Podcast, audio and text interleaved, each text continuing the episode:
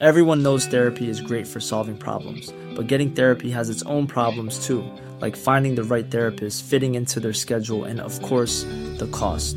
Well, BetterHelp can solve those problems. It's totally online and built around your schedule. It's surprisingly affordable too. Connect with a credentialed therapist by phone, video, or online chat, all from the comfort of your home. Visit betterhelp.com to learn more and save 10% on your first month. That's BetterHelp, H E L P. Hey there, it's Michelle Norris. I'm host of a podcast called Your Mama's Kitchen. When I travel, I'm usually looking for a way to find a taste of home when I'm not at home. And one of the things I love to do when I am at home is entertain. And Airbnb allows me to do that. When I was in California recently, I rented a house that had a great kitchen. And when we were sitting around the table, we we're all thinking, we're in someone else's house. Someone could be in all of our homes as well. If you have a home, but you're not always at home, you have an Airbnb. Your home might be worth more than you think.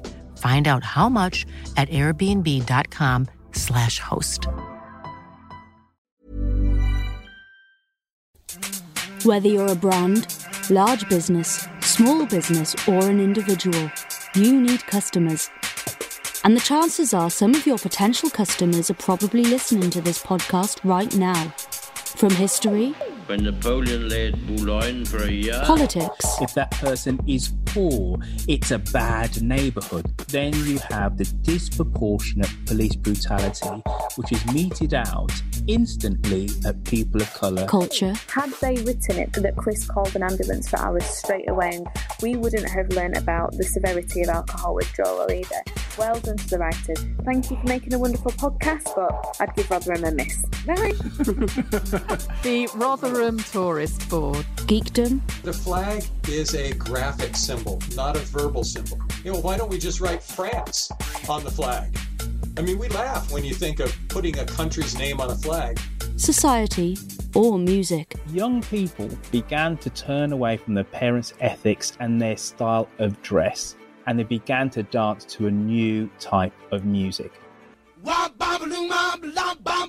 Roifield Brown's podcasts are downloaded just under 100,000 times a month. So putting your message here could well be worth it. If you have something to sell or promote, why not email roifield at gmail.com and hear your product or service promoted?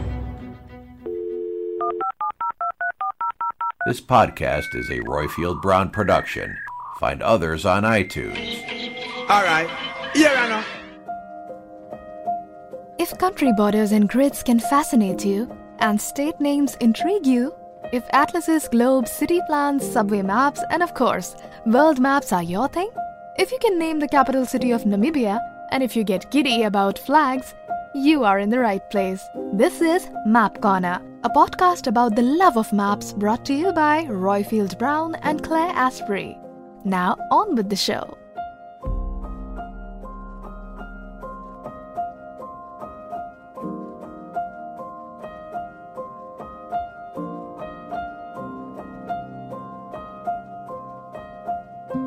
Hello and welcome to Map Corner. I'm Roifield Brown, who's 37.8 minutes north and 122.3 minutes west, which puts me back in my beloved Oakland, California.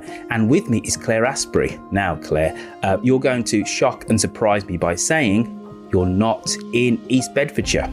I am in Bedfordshire, 52.1 degrees north and 0.5 degrees east, as usual. You are international traveller type. I am very much the uh, stable heart of the podcast.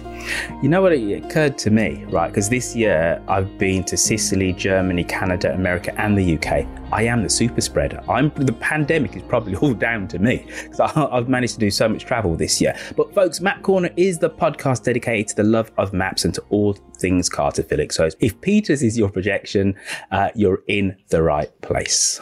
And this month we're talking to Gideon Defoe, who has uh, written a book called An, An Atlas of Extinct Countries, uh, which is a lot of fun uh, and all about countries that don't exist anymore on the map.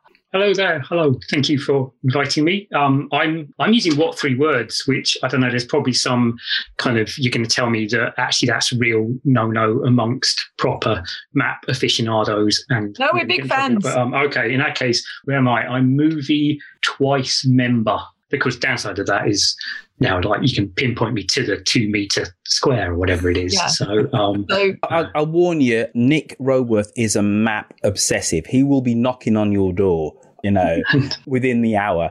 This month, you have an audio postcard from Andy Gladwin. And folks, it was such an epic that we decided uh, to cut it into two and play it over December and January. It's about his most interesting of passions, the M62. Now, don't forget, we need reviews on Apple iTunes. Uh, the more reviews that we get, it helps push us up those iTunes charts, and it means we get more listeners to the podcast. And uh, again, we're recording live on Zoom with our Map Corner listeners. Uh, and it's great to have uh, some of our regulars with us today. And if you want to join in the next broadcast, uh, then make sure you're on our Facebook group uh, to get the details of the uh, login for the next show. And I have finally managed to learn how to auto- automatically invite everyone in the Facebook group to the event, which I felt is a big progress this month. Folks, we record the first Saturday of the month at 6 pm UK time, which is also 1 pm Eastern and 10 am Pacific, which is the reason why I'm the worst for wear because I didn't go to bed early enough. Uh, but first, uh, we shall crack on with our interview. It's uh, we're going to talk to man of the hour, Gideon Defoe. Claire, do you want to take up the cudgels? Sure. So Gideon's written this book about extinct countries, which I really, really enjoyed how did you come to discover the stories of countries that aren't there anymore? And what made you sort of go on the tangent to write this book? Because it's quite different from your previous work. Uh, well, yeah, I mean, it's not kind of stupid pirate fiction. I don't know how you describe my previous work, to be honest. It's one of those things where I wouldn't say kind of like, you know, I'm some extinct country sort of crazy fanboy. When I was a kid, I um, one of the, the, only thing I inherited from my dad was like a stamp album. I think he had taken out all the valuable stamps and flogged them before I got my hands on it. But it had Sarawak and Tanatu, these places that kind of like as a kid, you know, I didn't recognize. Again, being like everybody else, I'm a bit of a map kind of nerd. Um, and so we had like, you know, the odd old, I've got this, um, for the benefit of the viewers, and this will be nothing for um, people listening here, hold up, uh, it's a pocket globe from, I think it dates from about 1870s or something. We had this dying about. And it's all kind of like, you know, Australia is New Holland and things like that. So because of uh, growing up in the UK, where obviously we've had a relatively weirdly stable kind of um, history in terms of, you know, I, mean, I think Portugal's more stable than us, but generally, if you're from another bit of the world, the fact that things kind of change and places come and go probably isn't quite as remarkable. But uh, I think growing up um, here, it just sort of, you know, kid, I was just kind of like, oh, I get that sort of dinosaurs were here and then we're gone. But the idea of a country sort of being there and not being there kind of like In, so it's just a thing that I've always had as a bit of a thing. And I've then kind of you know collected sort of the stories over the years. To be brutally honest my agent was kind of shouting at me saying like are you actually going to write anything because you haven't done anything for a little while. And um, I kind of thought well you know if I'm sort of into dead countries maybe it's a kind of thing that a lot of people's awkward uncle is also into I feel so I thought that would be a book I can maybe you know sell as a Christmas gift. Um, so yeah, so it started off with stamps, but I'm not really into stamps. Um, more into banknotes now. uh, you know, like banknotes from around the world. I'm quite interested in stamps. You know, it didn't kind of stick as a, a hobby um, into my adulthood. It was kind Gideon, of how, how obsessive is your love of banknotes? Could you see yourself maybe casing banks throughout the world? It's got really bad. Yeah, oh, there is one bit of my brain fully recognizes that you know this is again not a cool thing to be into you know i mean i heard you say that you don't tend to announce sort of being into maps as like on your first date with people kind of um or flags uh, but i mean banknotes has got to be even worse really um yeah i don't quite know why i've been spending a lot of time on ebay do you have any banknotes of extinct countries. Do you have like a Yugoslavian, was it a dinar? Yugoslavian dinars to burn, to be honest. Um, they're the one that you can generally pick up for nothing because when you have places with hyperinflation, it does tend to kind of like cause a lot of banknotes to be produced. I think I've got a Tannu Tuva one supposedly, but it's probably fake because they just they had a little rubber stamp that they put on Russian money, and so most of them are fakes, and there's no way of telling really. I do I want a Sarawak one, but you know you're looking at yeah, kind of couple of hundred quid for one in a bit of a tatty condition. And I think if I start spending a couple of hundred quid on tatty banknotes, then my girlfriend will be unimpressed. uh, I've realised something that I'm more like you than I realised because I carry around in my wallet a Soviet ruble. Mm um, a ruble coin. I have a lucky, well, it's not an extinct country, uh, of a, a five euro note, which I've been carrying around for 15 years. It's just decapitated itself twice. I had to stick it back together. And even when I go to Europe, I never even pull it out my wallet because it's my lucky five euro note. There is something actually about banknotes and, and currency which tell us that we've traveled. Yeah. yeah. and I, I really like the sort of. I mean, I'm kind of not not a proper collector, in as much as if you're serious about this kind of thing, then you know it's got to be uncirculated. It's got to be kind of you know mint in box type of deal. And I think it's quite nice when it's got a bit of graffiti or whatever on it from wherever the place that you've picked up, because yeah, it sort of you know tells a bit of a story of stuff. Also, it's cheaper. It's cheaper. People don't pay top dollar for that. So if you're cheap like me, you can get stuff. Extinct countries. I'm utterly fascinated by them. Give us some of the more exotic examples of extinct countries. Because I must admit, after doing a little bit of research on your book, sir, I thought I was a political map nerd, but I learnt stuff. I, I should caveat all this by saying that when I first started writing this, I kind of got into a bit of a twist about, you know, trying to do that whole definition of a country. Where do you kind of, you know, what's the legal basis, blah, blah, blah, all this stuff. And then a little way in, I suddenly realized, hang on a second, this is not the kind of book that is going to be a GCSE set text. I don't really have to worry too much about sticking to one set definition. So there will be some people who will be possibly a little bit angry, kind of like saying like, well, you can't say that this was a country. That's ridiculous. And almost certainly have a fair point. I've tended to go on with these are the stories that I have found interesting. That's my caveat up front before people start shouting at me, basically. I like the ones that are kind of like the the mistakes and the the unfortunate overlooked. There's neutral Moresnet is one from back at the start of the 19th century when um, Napoleon has sort of torn everything up and it's all getting kind of put back together again. Basically, you've got Prussia and the Netherlands who are trying to draw a map and stop massive wars happening. And they have this problem because there's this zinc mine. They're like, I kind of want that. It's like, yeah, I want it too. And it's like, no one can agree. And so they go, all right, fair enough. Neither of us has it it's nobody's and we'll just put a little strip of land and doesn't belong to anybody.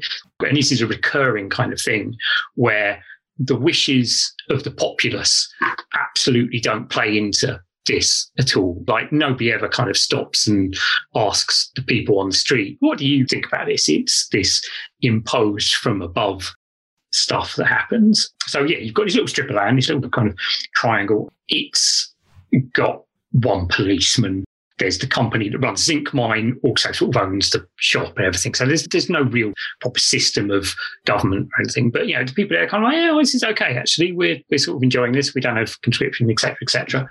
And then, of course, the zinc runs out, and so they're suddenly like, oh, we don't really have an economy anymore. So they just they try and kind of hustle, and they they build some gin distilleries because gin is illegal across the border.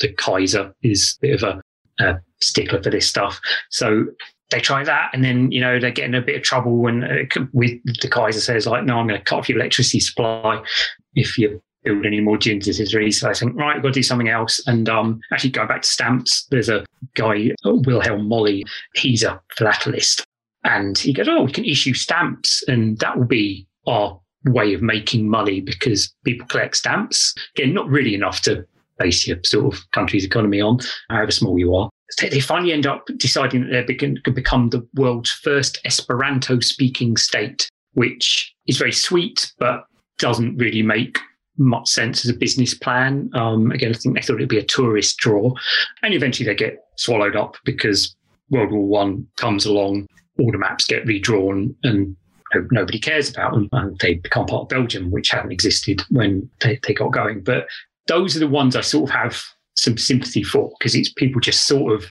trying to make a decent living and get through the day, sort of thing. And so many of them are really not that. They're the stories of entitled Victorian dudes sort of swanning off and setting up a country, and they're a little bit harder to be sympathetic for. So yeah, so if I had to choose one from from the book, which go, yeah, that's the one I like. It's kind of neutral Moresnet to one I sort of I was rooting for to make it. Um, obviously, none of them make it because they're all ex countries. I was going to ask you how you feel about those because a, a, few podcasts ago we were talking to Matt Breen from the Explorers podcast, and I remember asking about whether he thought that people were sort of brave and admirable or monumentally stupid for some of the crazy adventure and explorers that happened. And I think, yeah, you've got some real entitled adventurers. So I was going to ask how you feel about the entitled adventurers. Are they sort of exciting and daring do and, and showing a lot of enthusiasm, or are they just obnoxious entitled people who just went off and said this country be mine now? I mean, they're both. I mean, they're absolutely both, and it's that kind of conflicted thing of.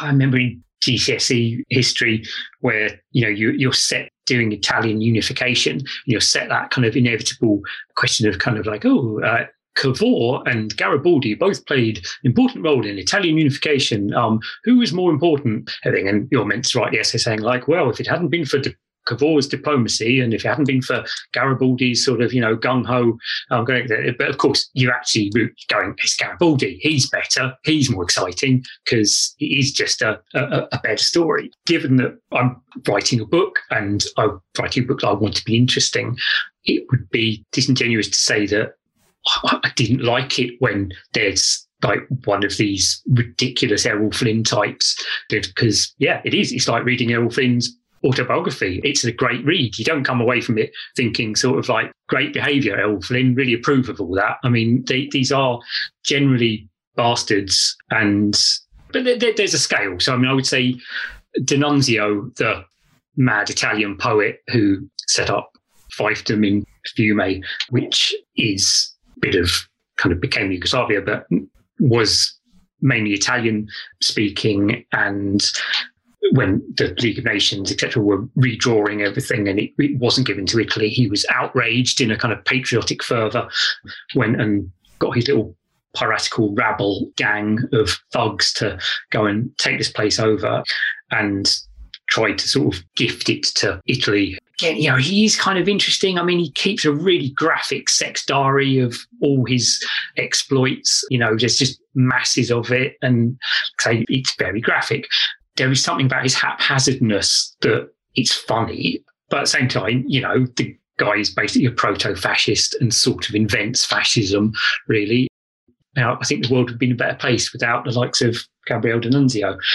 There's a guy called Theodore von Neuhoff who briefly became king of Corsica as an independent nation. Yeah, he was um, a real chance. And yeah, I mean, he he's the one who basically left the army with a load of gambling debts did a runner across Europe. He married one of the Queen of Spain's maids, who he then stole all her jewelry, did another runner, invested the jewelry in a really ridiculous French property bubble, went bankrupt, went and hid in South London um, in Vauxhall, and became a magicotherapist, which is someone that can predict lottery numbers. And then he had an affair with a nun, which is pretty illegal. He gets up to a lot of stuff and he, he meets these Corsican rebels who are trying to get self determination from the Genoese, who are the Genoese are not good at this point. They are a fairly nasty imperial force in the same way that we were, and somehow convinces them, yeah, no, I'd be a great person to lead your cause, and you know has a measure of success. And let's say briefly drives back the Genoese, becomes king of Corsica, then kind of, you know, through various bits of infighting, ends up kind of being deposed. He tries to raise some more money. it gets seen by one of the many people he owes cash to in a pub in Amsterdam, gets locked up, ends up in a jail in uh, Soho, which he manages to get rebuilt because he writes so many letters complaining about the state of the jail that he's in. He's a fascinating, weird figure, and he's kind of probably on the scale of like, yeah, you're one of the slightly likable bastards, I suppose. Um, uh, but you know, no, generally, I don't really approve of the. I kind of apologize at the start of the book for the fact that it is a very kind of story about white upper class blokes. They are the ones in the 19th century who thought, yeah, it's fine for me to go and set up a country. And a lot of the dead countries are dead because they shouldn't have existed in the first place. Are there any countries, you know, the small exotic ones, the ones which, you know, your average person will never have heard of, uh, which have a chance of, of maybe coming back? You, paint a very evocative picture of, of charters and adventurers. And I must admit, I love the story. I can, I can never remember his name of the, the, the French guy, the French lawyer who in the 1860s goes off to uh, South America and becomes the king of this region of in Chile for a couple of years. And he's certifiably mm. nuts. But I do go, you know what? Crumbs, what, what a time and what a place to be where you can just say, I'm going to be the king of wherever. So there's a certain amount of romanticism, but, but you're completely right. There's delusion and there is fascism and there is subjugation of people that happen to be there at that time. But there's a certain Phileas Fogg romantic notion about these people doing this. But are there any um, extinct countries where there is actually a movement. Uh, there is, you know, a groundswell of people on the ground saying, let's get back our sovereignty. We were a thing once. We should be a thing again. There's a place called Scotland you might have uh, uh, be aware of. Um, who, you know, that's that's a fairly hot topic. Um, yeah, but, okay, well, um, but yes, no, I mean, there's there are things like Ruthenia, which lasted literally for about 15 minutes, in as much as uh, it had been part of Bohemia, Moravia. It swapped in the space of 24 hours. It, it was ruled by three different powers because they had their kind of like 12 hour period of being their own independent nation. Uh, I say, for, they managed to get a, a flag and a anthem going despite you know only in in, in 12 hours yeah yeah no I, literally it was about a day uh, but uh, How much thought so, would have gone into that anthem, do you reckon? Uh, well, I, I, suspect someone had it a bit prepared, um, you know, in a, a, sort of here's one we made earlier. There's been a kind of relatively recent sort of Ruthenian sort of movement, but it's whether it's a, a legitimate thing or whether it's basically Putin just trying to destabilize that bit of Ukraine kind of one of the things that again I found from writing this was that yeah, I was expecting lots of, you know, little groups of people who were kind of like we feel this strong tribal identity and we want to and that, just not very much of that. It's like most people just want to get on with their lives and they, they don't really care on a fundamental level the size and shape of the institution that is running them. Um, but they are quite easily both manipulated and also things are imposed upon them. So is the Ruthenian independence movement legit or not? I suspect if you, outside of the tiny little hardcore bubble, ask the actual people there, they wouldn't really care. I do feel that all nation states are slightly ridiculous on some fundamental level. So anybody that takes them really super seriously, I'm a bit sus of, I think. Yeah. Yes. A country is just a story we tell ourselves. Yeah, I do think they kind of they wobble back and forth and they will always wobble back and forth. And it's a, a thing that a lot of the world is much more used to in a way that, like I said, we uh, in the UK at least kind of probably aren't because we have had a you know relatively stable, um, compared with most of the globe. Uh, yeah, our map hasn't changed a great deal. And if you could go and visit any of these countries in their heyday, which would you pick?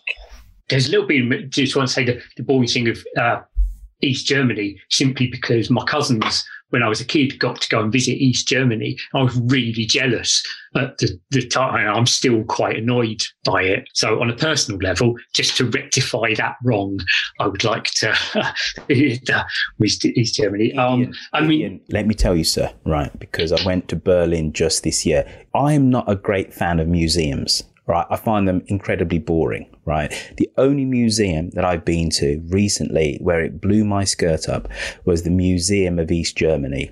Go mm. to Berlin uh, when the oh, I've, over. I've, I've, I've, I mean, I've been, I've been to Berlin a couple of times, and I, I went to one that it was quite. I don't know if it was the the actual Checkpoint Charlie museum bit. It's not, it's not, it's not a checkpoint Charlie. It's just um, by the River Spree, right. and they've done it fantastically well. You can get mm. into an old Trabant. You even go Ooh. into a living room, a living room, uh, an East German living room, and East German TVs on. Um, all the artifacts are there. It is the best. I forget how many euros I spent. Let's say it was thirty euros. Oh, I wonder if it's. I've actually it's got a brilliant. I, I have a I have a very behind me actually a big fat Taschen book um, uh, about East Germany, which is uh, based on a collection, and it is all databases. So it might be the same place actually. I've got it in book form. Until they invent time travel, that's the best yes. way of going back into the former German Democratic Republic. We mm. have to take a quick break. Uh, and we're going to come back to you, right? Because I know for a fact that Nick Roworth has got a couple of questions he's going to ask you because he uh, he's like that. Is our Nick? But folks, um, it is that time now, but we are going to have our audio postcard. And this month it is from Andy. And here is his audio postcard. Hi, I'm Andy Gladwin. My quiz prize from the last podcast was to send an audio postcard. So this is from a place that's played an important part in my life. This is my audio postcard from the M62 motorway. Without a doubt, the nation's finest motorway. The M62 is a motorway that runs across the north of England from Liverpool in the west at 53 degrees 41 minutes north, 2 degrees 90 minutes west, through to Hull in the east at 53 degrees 71 minutes north, 0 degrees 69 minutes west, connecting all the major urban centres and conurbations in between.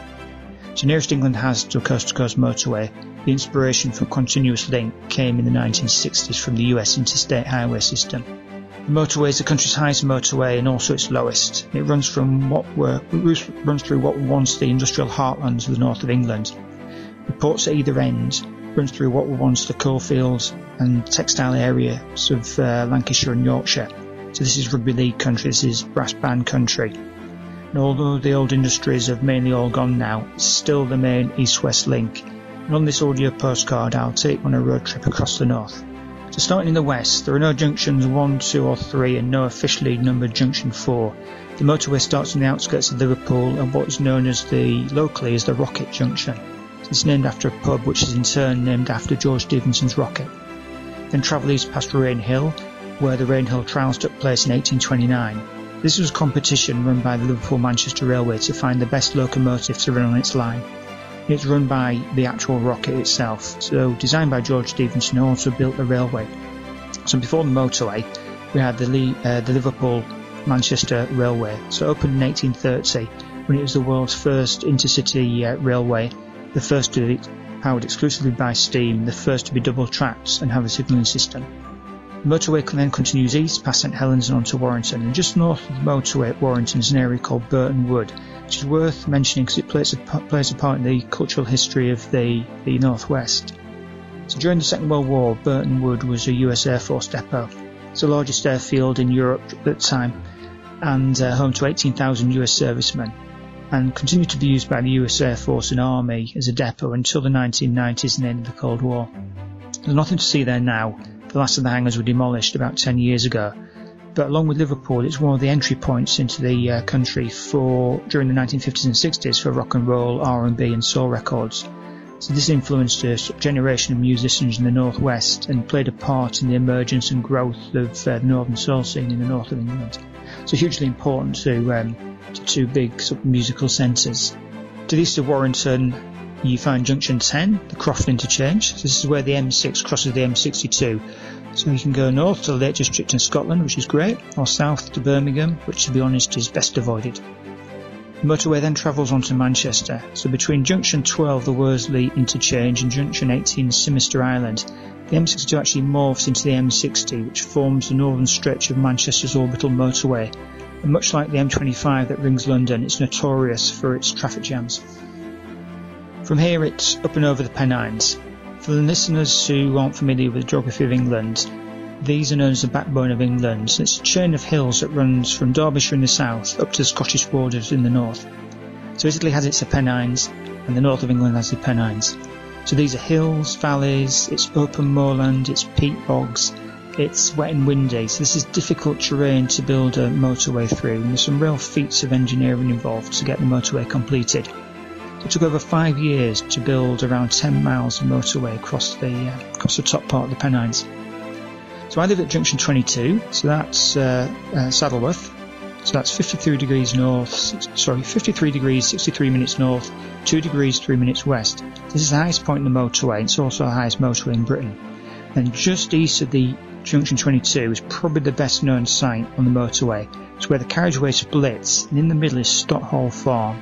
So this is a working farm, saved not because the farmer refused to move as is sort of commonly held, but because geologically the land to the north and south was more stable, so the engineers routed the carriageway around the farm.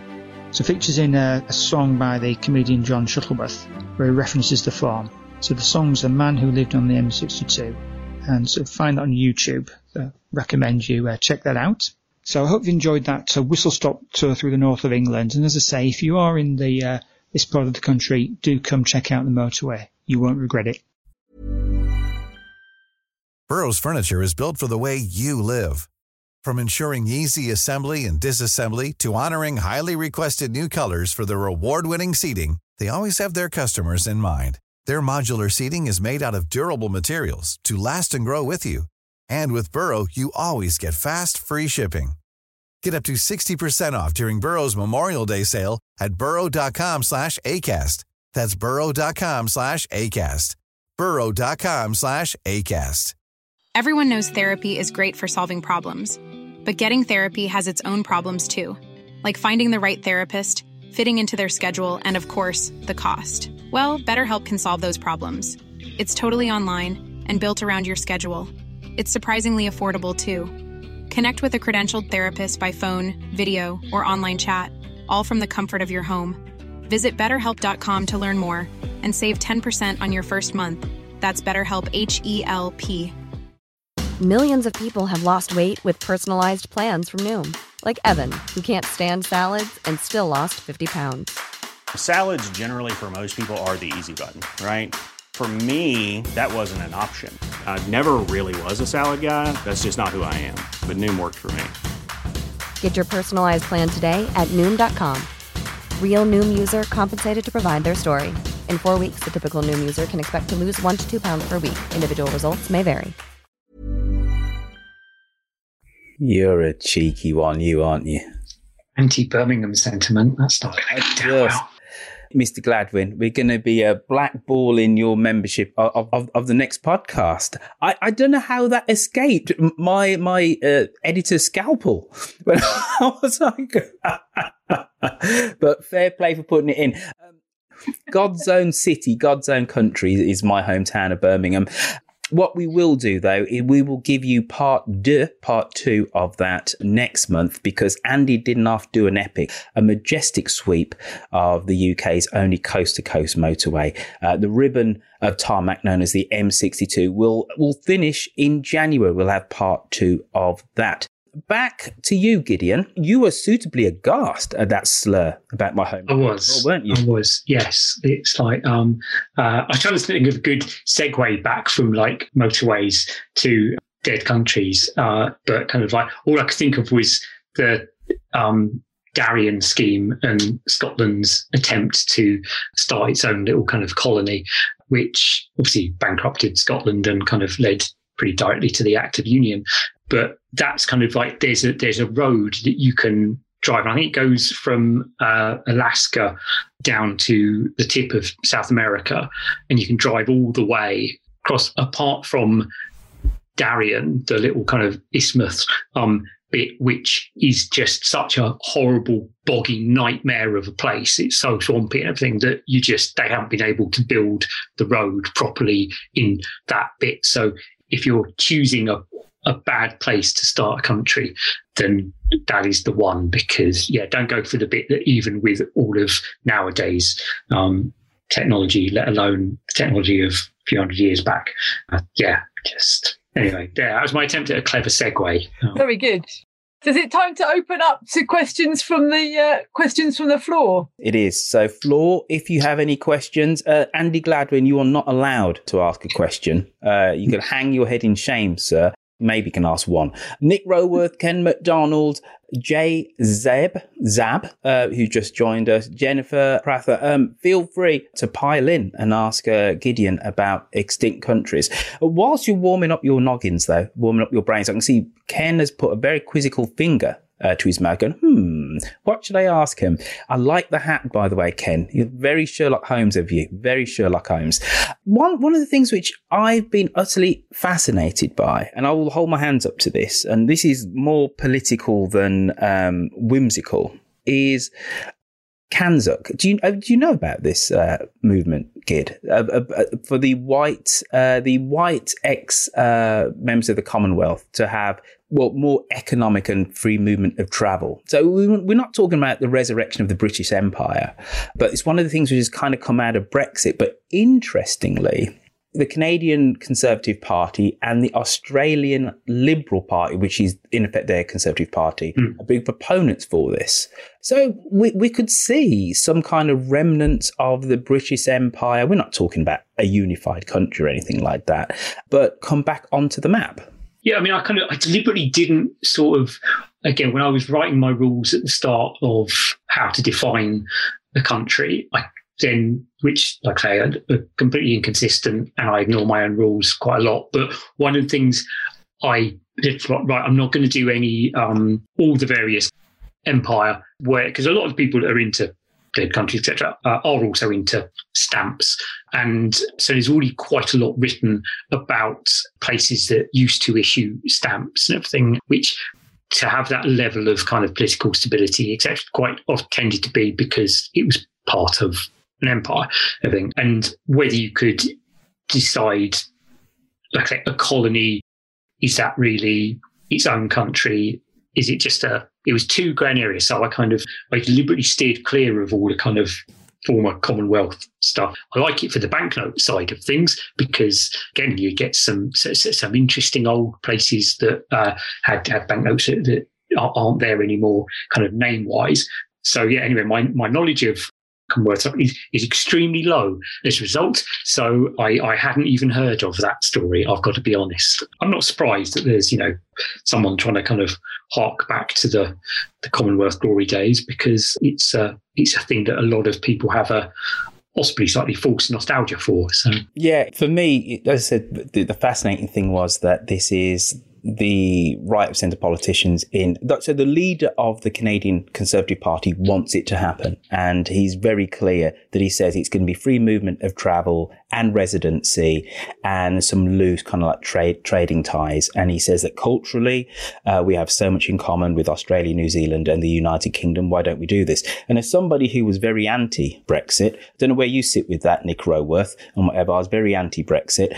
I see it as better something than nothing because I quite like travel. I think you know the world is a better place when we go and travel and and trade with each other and stuff. So, um, is it a suitable replacement for the European Union? Absolutely not. It's better than nothing and whatever. And I think the more countries that band it together, the better. But it it does feel whimsical uh, in in a way of, of, hmm. of, your book, sir. You know.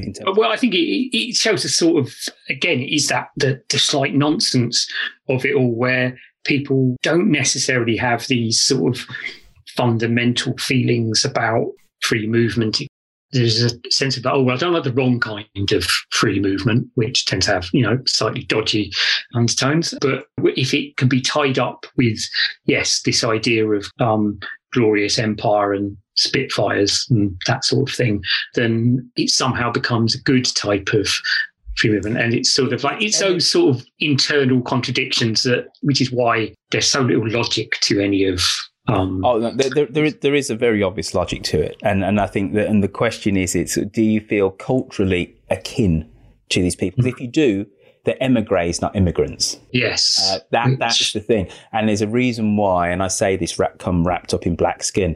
It's uh, they're very clear. It's the ex-white colonies who, who are going to be part of this club, uh, of which the the rationale is well, it's GDP, isn't it? You know, all we have all similar GDP, but they don't want the brown people and, and, and the black people uh, uh yeah. sampling across their borders. But anyway, maybe that's a subject for another podcast. Guys, do we have a question uh, be, before before we move on? Ken McDonald. I haven't read your book, of course. So, uh, I, do you address the uh, the Native American nations. You know, there are some that were rather organized, like the Cherokee Nation or the Iroquois Confederacy. The the only one I've sort of really kind of um, uh, covered is uh, the um, again, unfortunately, from the, the, the point of view of a you know um, uh, white dude coming in and um, doing it. It's the st- state of Muskogee, which I don't know if you know about, which is the creek. People where um, this guy who I mean, this is obviously before um, you've got a bit down where Florida creeps into things. So all around, around that area where Paul Bowles is, who, you know, he's actually kind of like in the army fighting on the side of the British uh, against Spanish and nascent America. And anyway, he runs off, deserts the army, and gets a Creek wife, which is quite a common thing. People went off, found themselves a Native American family, but he decided, right, I'm going to lead these people to a glorious bit of self determination, and then completely messed it up and ends up getting tricked by the Spanish. He does a kind of glad handling tour of uh, goes to the UK, asks the to have some cash to set up this nation. I mean, th- these things are always sort of done with the idea of like, oh, if, if you help me out with this, then, you know, it will piss off the French or whatever. That's always how you get the French or the British on board your project is you just say kind of like, oh, it'll piss the other guys off. So he goes out there has a meeting with the, the, Spanish who are in charge of the region at that point. Um, they say like, oh, this is, you know, okay, independent nation. Yeah, no, maybe we'd be in, into this, but like, you just need to go and have a meeting with a slightly higher up person. Just, um, know, so off he goes and gets clapped in irons, shipped off halfway around the world. No, you're, you're a troublemaker. We don't want anything to do with you.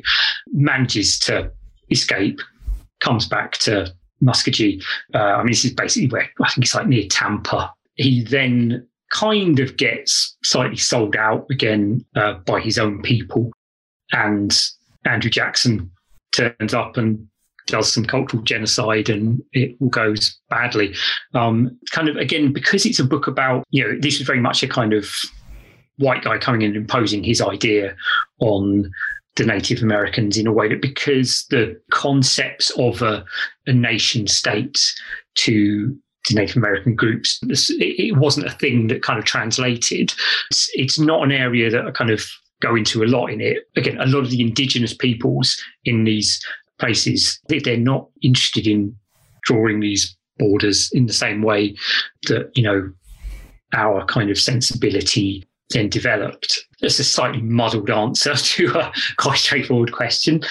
But you've touched on something there, Gideon, that, that really struck me. And then at a time when it, you know, wasn't that easy to travel. Obviously, there was travel, but it wasn't like you could just easily get on a plane. There are people who involved in these stories from the kind of you know 19th century and before even who went all over and like you know zipped back between us america and france or places in europe. And you just think it's quite there's quite a lot involved in all that you know? And, and, i think it really surprised me the extent to it. So was it was it william Wiseman who went to and fro from europe and south america several times and tried to set up more than one had more than one go at setting up a nation that he could be king of and just sort of kept going back and then coming again and trying again somewhere else. And you think that's a lot of miles to get under your belt in the kind of you know middle of the 19th century or whatever. It's a weird surprising thing but again i guess there's always going to be slightly different rules for the well to do. I guess it is that thing of if you i think you're talking there about william walker multiple attempts at setting up countries um, in sort of you know california and honduras and and I think he'd started off in France. He went and got educated. So I mean, it was a thing. You know, you did. You know, uh, it was a bit. It's that grand tour stuff, isn't it? It's sort of what you do as a posh young guy in those days. You go and see the world and get your education in Paris or whatever. Go and set up a country somewhere. Go and set up a country. Yeah. Um, be, be, before we completely move on, and, and do the quiz. Yogi Zabo, who has joined us, uh, put a little message on Facebook. He's actually watching along. Yogi is, um, you, you, can actually uh, unmute yourself, uh, Yogi, because I'm speaking on, on your behalf here. Hello uh, to Zoom from Toronto. Uh, free movement pass sounds good on paper, also because I love to travel. Never heard of this plan before. CANZUK is what I'm referring to. Personally, I hate all hard borders. Are conservatives who are not in power, yes, uh, they're the opposition party, but the new leader was just elected, are currently called called the PC or Progressive Conservatives. There is one lovely and I think poignant echo of some indigenous extinct countries. I was watching uh, a new MP from the Green Party in New Zealand actually give their maiden speech. And she was from Iranian descent. So she wasn't white and she wasn't Maori. And they gave their first three lines in Maori and and, and that honor of the, the, the previous nation uh, which is extinct, still lives on in, in that tradition. I was also also really struck talking about Canada and uh, where Yogi's from. At my, my my son's school, at the start of his graduation ceremony, they intone, and I'm going to try and do it, but it's something like so we give thanks for the peoples that once inhabited this land, uh, who who nurtured its resources, and it and it starts like that, and it goes on for about three or four minutes and then they say welcome to nelson high school etc etc and the first time you hear that it's incredibly powerful incredibly powerful. And, and it kind of touches you to realize that on every society is built another is built another and just to give uh, that recognition to them. So there you go folks. Uh, we're starting to slowly but surely descent from the summit that is uh, the middle of the show. Uh, so it's time for uh, the map corner quiz. So here we are folks. Uh, questions as devised by our wonderful claire asprey and read out badly by me. Question number one what is the term for the study of place names? Claire, I can't even get my teeth around these. So why don't you hit me, hit me with the answers with A, B, or C? Okay, so A is geoentomology, B is toponymy, and C is eponymy. There you go. So, again, what is the term for the study of place names? Uh, question number two What is the oldest country? What is the oldest country in the world? Is it A, Egypt, B, Japan, C, Ethiopia? Question number three Which of these is the newest country? A, Montenegro, B, Palau, or C, the South Sudan? Question number four how many modern countries cover the area of the ancient country of Mesopotamia? Is it A2, B3, or C4? Number five, which of these countries is named after a woman? A, the Seychelles, B, St. Lucia, C, Australia. Question number six, how long did it take for Yugoslavia to adopt a national anthem? A, five years, B, 20 years, or C, 40 years. And I've been to three constituent republics of uh, the former Yugoslavia. And I tell you, the Bosnians, they're quite up for resurrecting a bit of Yugoslavia. But anyway, more on that maybe in another podcast. Question number seven Which short lived country adopted Esperanto as its national language? Now, if you've been paying attention in this podcast, you'll get the answer for this. Was it the Republic of. I don't know. Gideon, I would say Cospaia, but Cospaia, Cospaia. Cospaia. All right. Uh, B. Dahomey, which is now Benin, isn't it, in, in West Africa, or C. Neutral Montenegro. So, which of those uh, countries former countries briefly adopted Esperanto as its national language? If you've been paying attention, you will know the answer. Uh, question number eight Which extinct country's flag is this? This doesn't really work on a podcast on the audio. Oh, do you want to describe the flag? Yes, why don't you go, go for it, Claire? You, you All right. describe the one. So it's a sort of vertically looking flag with a sort of sort of a pageantry feel about it. It's got three, two, well, two different sort of tricolor edges at the top.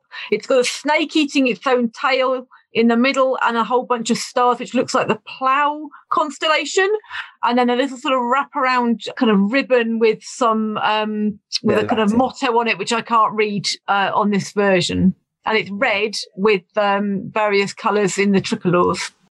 You know what I'm going to say here because I, I, I did actually know this. It was an educated guess, which I, I was correct. Right? It's the type of whimsical flag that a crazy poet might create. Just saying. Just saying. Uh, a was it the Golden State of Silla? B the Free State of Fiume? C the Kingdom of Sarawak? Right, so I'm giving you a massive clue here. If you imagine yourself to be an early 20th century poet, a nationalist, and maybe you've had uh, one of your ribs removed so you could self pleasure yourself orally, which is what he was famous for, for doing, hence um, designed such a crazy looking flag. So there's a massive clue for you. On the flags again, which extinct country's flag is this? Now, um, we are looking at uh, fundamentally um, a red flag, which gives you some level of, of a hint. Is ma- uh, but in the middle, we have uh, some kind of a crest, and then within the crest, we have a person on a horse. They look like maybe they're on a horse riding on the steppes of uh, the middle of Asia. There's a big clue for you. All right, so think mm, steps of Asia, big red flag. Right, so potential answers are the state of Muskogee, the Republic of Goust. Is that pronounced? Probably. Yep. And or the People's Republic of Tannu Tuva. Hmm. I've given you as much of a clue as I can there, folks. Think of the steppes, this person on a horse. And then the very last question which extinct country's flag is this? The flag looks very much like the flag of Austria. So if you imagine the flag of Austria, so imagine three horizontal stripes, red at the top, red at the bottom, white stripe in the middle, but in the middle you have a couple of red stars. It's quite a pretty looking flag, quite Yeah, I was thinking this is one that uh, Ted would have approved of. Absolutely. This is a nice looking flag, right? Is it the Republic of Sonora? Is it the Republic of Perloja? Am I pronouncing that right? Perloja? Or the Great Republic of Rough and Ready? Right, that's the type of republic I'm going to get behind. Rough and Ready. It's definitely the way I've a- approached the podcast this morning. Very rough and ready me today. Uh, so there are our uh, questions for the quiz. Uh, Claire, why don't you tell us all about the social media goings on in the last month on our Sure. Facebook page? It's been a good time in the Facebook page again this month. Um, we had some really interesting uh, maps. Actually, not so much. When we recorded our last podcast, it was just around the time of the announcement, literally around the time of the announcement of the outcome of the American elections. We were quite light on election mapping. I think everyone was so much on tenterhooks, and maybe we haven't seen so much of that. But we've had some really interesting uh, uh, maps around. There was one about Thanksgiving. What what do Americans eat at Thanksgiving? What's their what favourite side dishes? And I have to say, I don't know where the data came from because I, pretty much every American who commented on that map told us how it didn't make any sense at all, and they didn't agree. So that was uh, fun. And we've had a a lot of uh, traffic on the the map that uh, was posted around the second most commonly spoken language in different countries of Europe.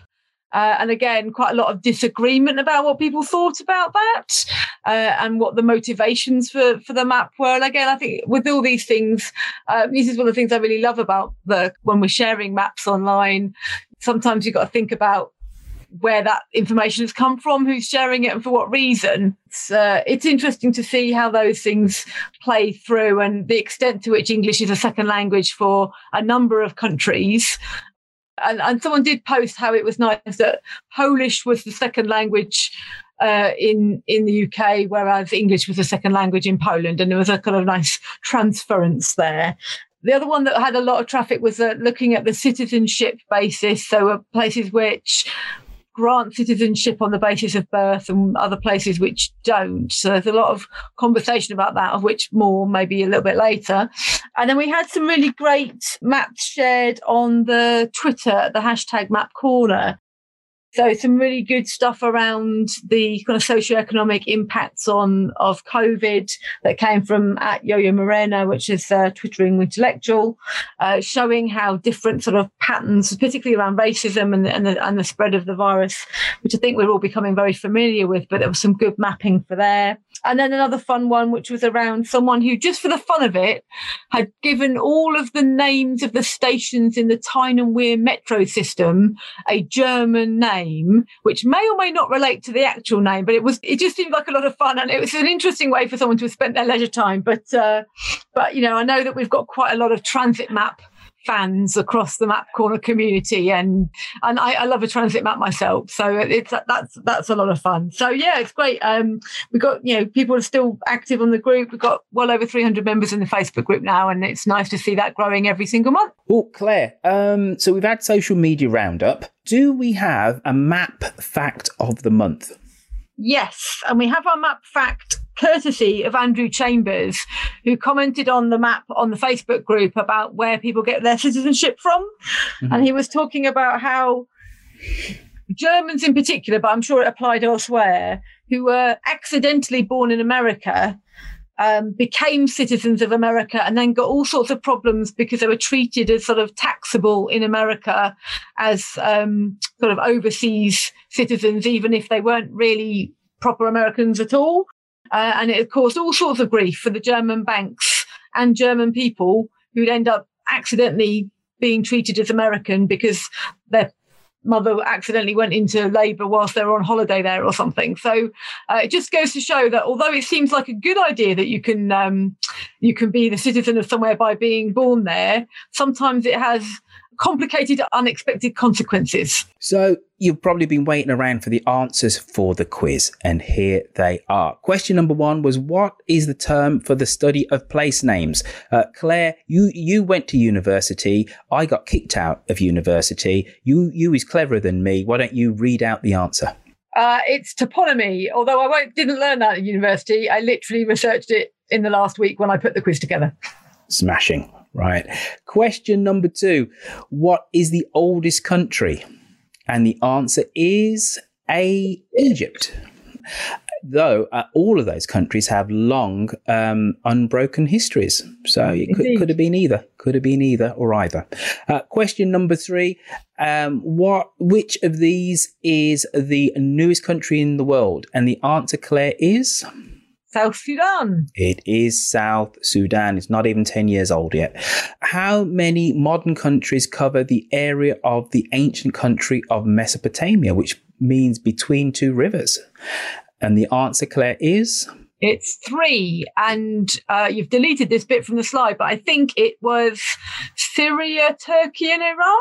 You are correct, right? And I must admit, I was a bit like, hmm, wouldn't Kuwait be kind of squeezed on there as well? But, but I've just been an anorak, really. So I'll let that one go. But anyway, uh, moving on. Question number five. Which of these countries is named after a woman? And the answer, Claire, is? It's St. Lucia. It is. And it's the, apparently the only country named after a woman in the whole world. Huh. Did not know that. Of course, Colombia is named after Christopher Columbus. Uh, Rhodesia was Cecil Rhodes. Though there's another, there's another couple as well. Oh, Bolivia, Simon Bolivar. Um, off the top of my head.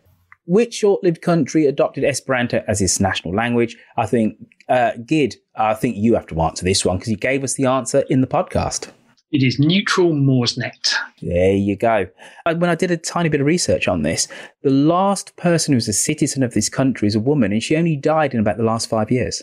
Yeah, that sounds that, that would make sense. Yeah, time wise, yeah, yeah, um, yeah, because it, it, it was abolished in what the early 1920s. Yeah, and see, Wikipedia, wonderful thing.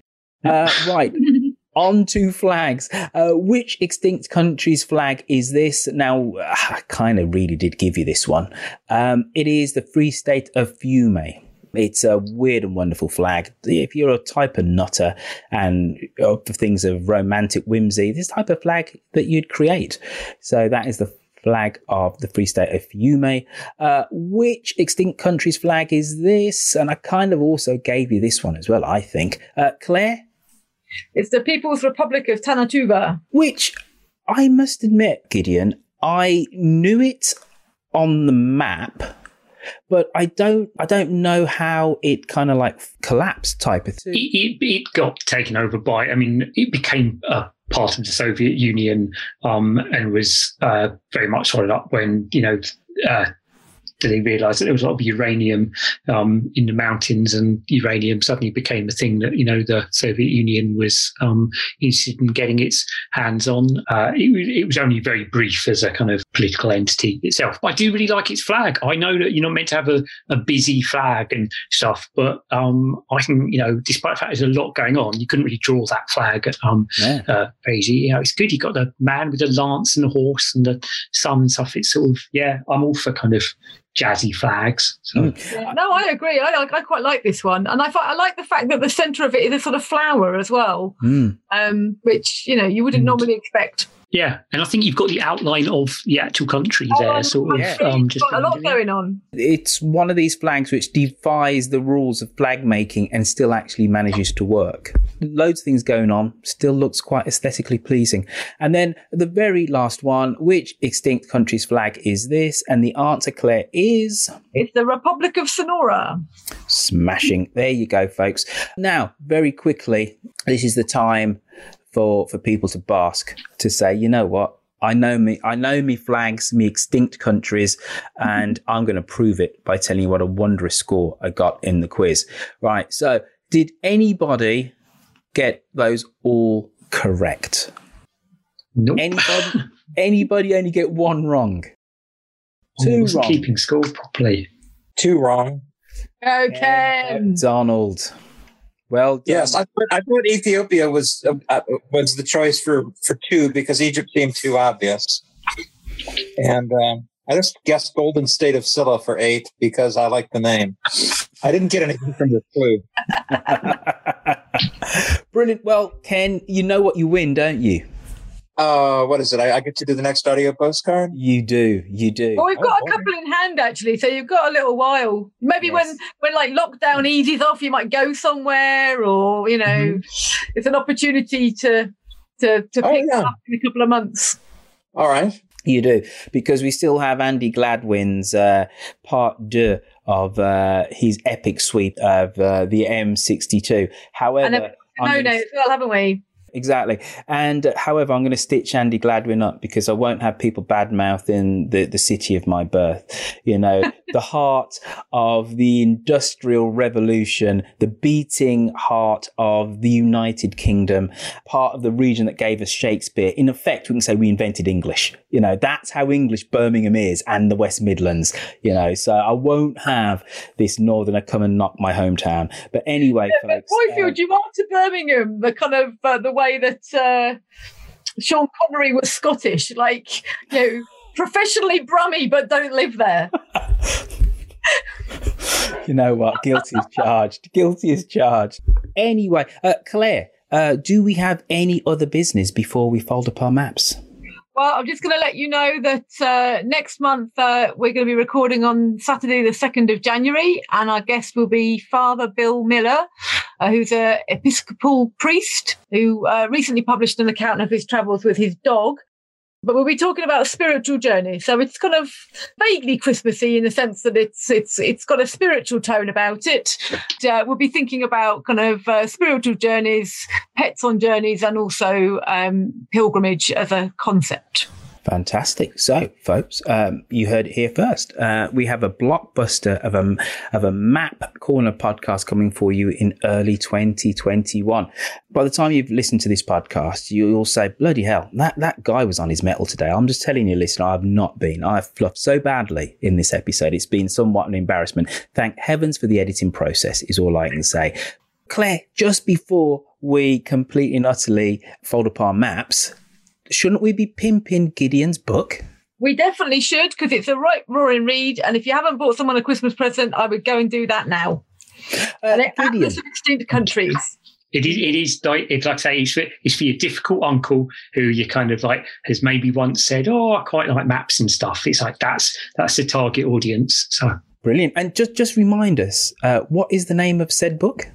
It's uh, an atlas of extinct countries, um, and uh, it is available from uh, well all the usual places. Uh, but uh, it is very cheap on Amazon. I shouldn't really support Amazon, but um, it is quite cheap on Amazon at the moment because of deals. So yeah, that's um, but actually no, don't do that. Get it from your local bookshop. Support your independent retailer. Whilst I get more, ro- I think I get more royalties in that case. Yeah. So there we go. All right, folks, there you go. Uh, definitely over now. Sorry for being so dreadful this month. I promise next month I will not be so dreadful, and uh, we'll, I'll be totally be on on uh, my mettle. And um, if I don't see or hear of any of you beforehand, have a great Christmas and have a happy New Year. And um, yes, dare I say, after 2020, there's only one way, and that one way is definitely up. But that's me, Roifield Brown, uh, saying uh, Tarara. We'll see you all later. And I'm going to fold up my map. What are you going to do, Claire? I'm going to fold up my map as well. Thank you.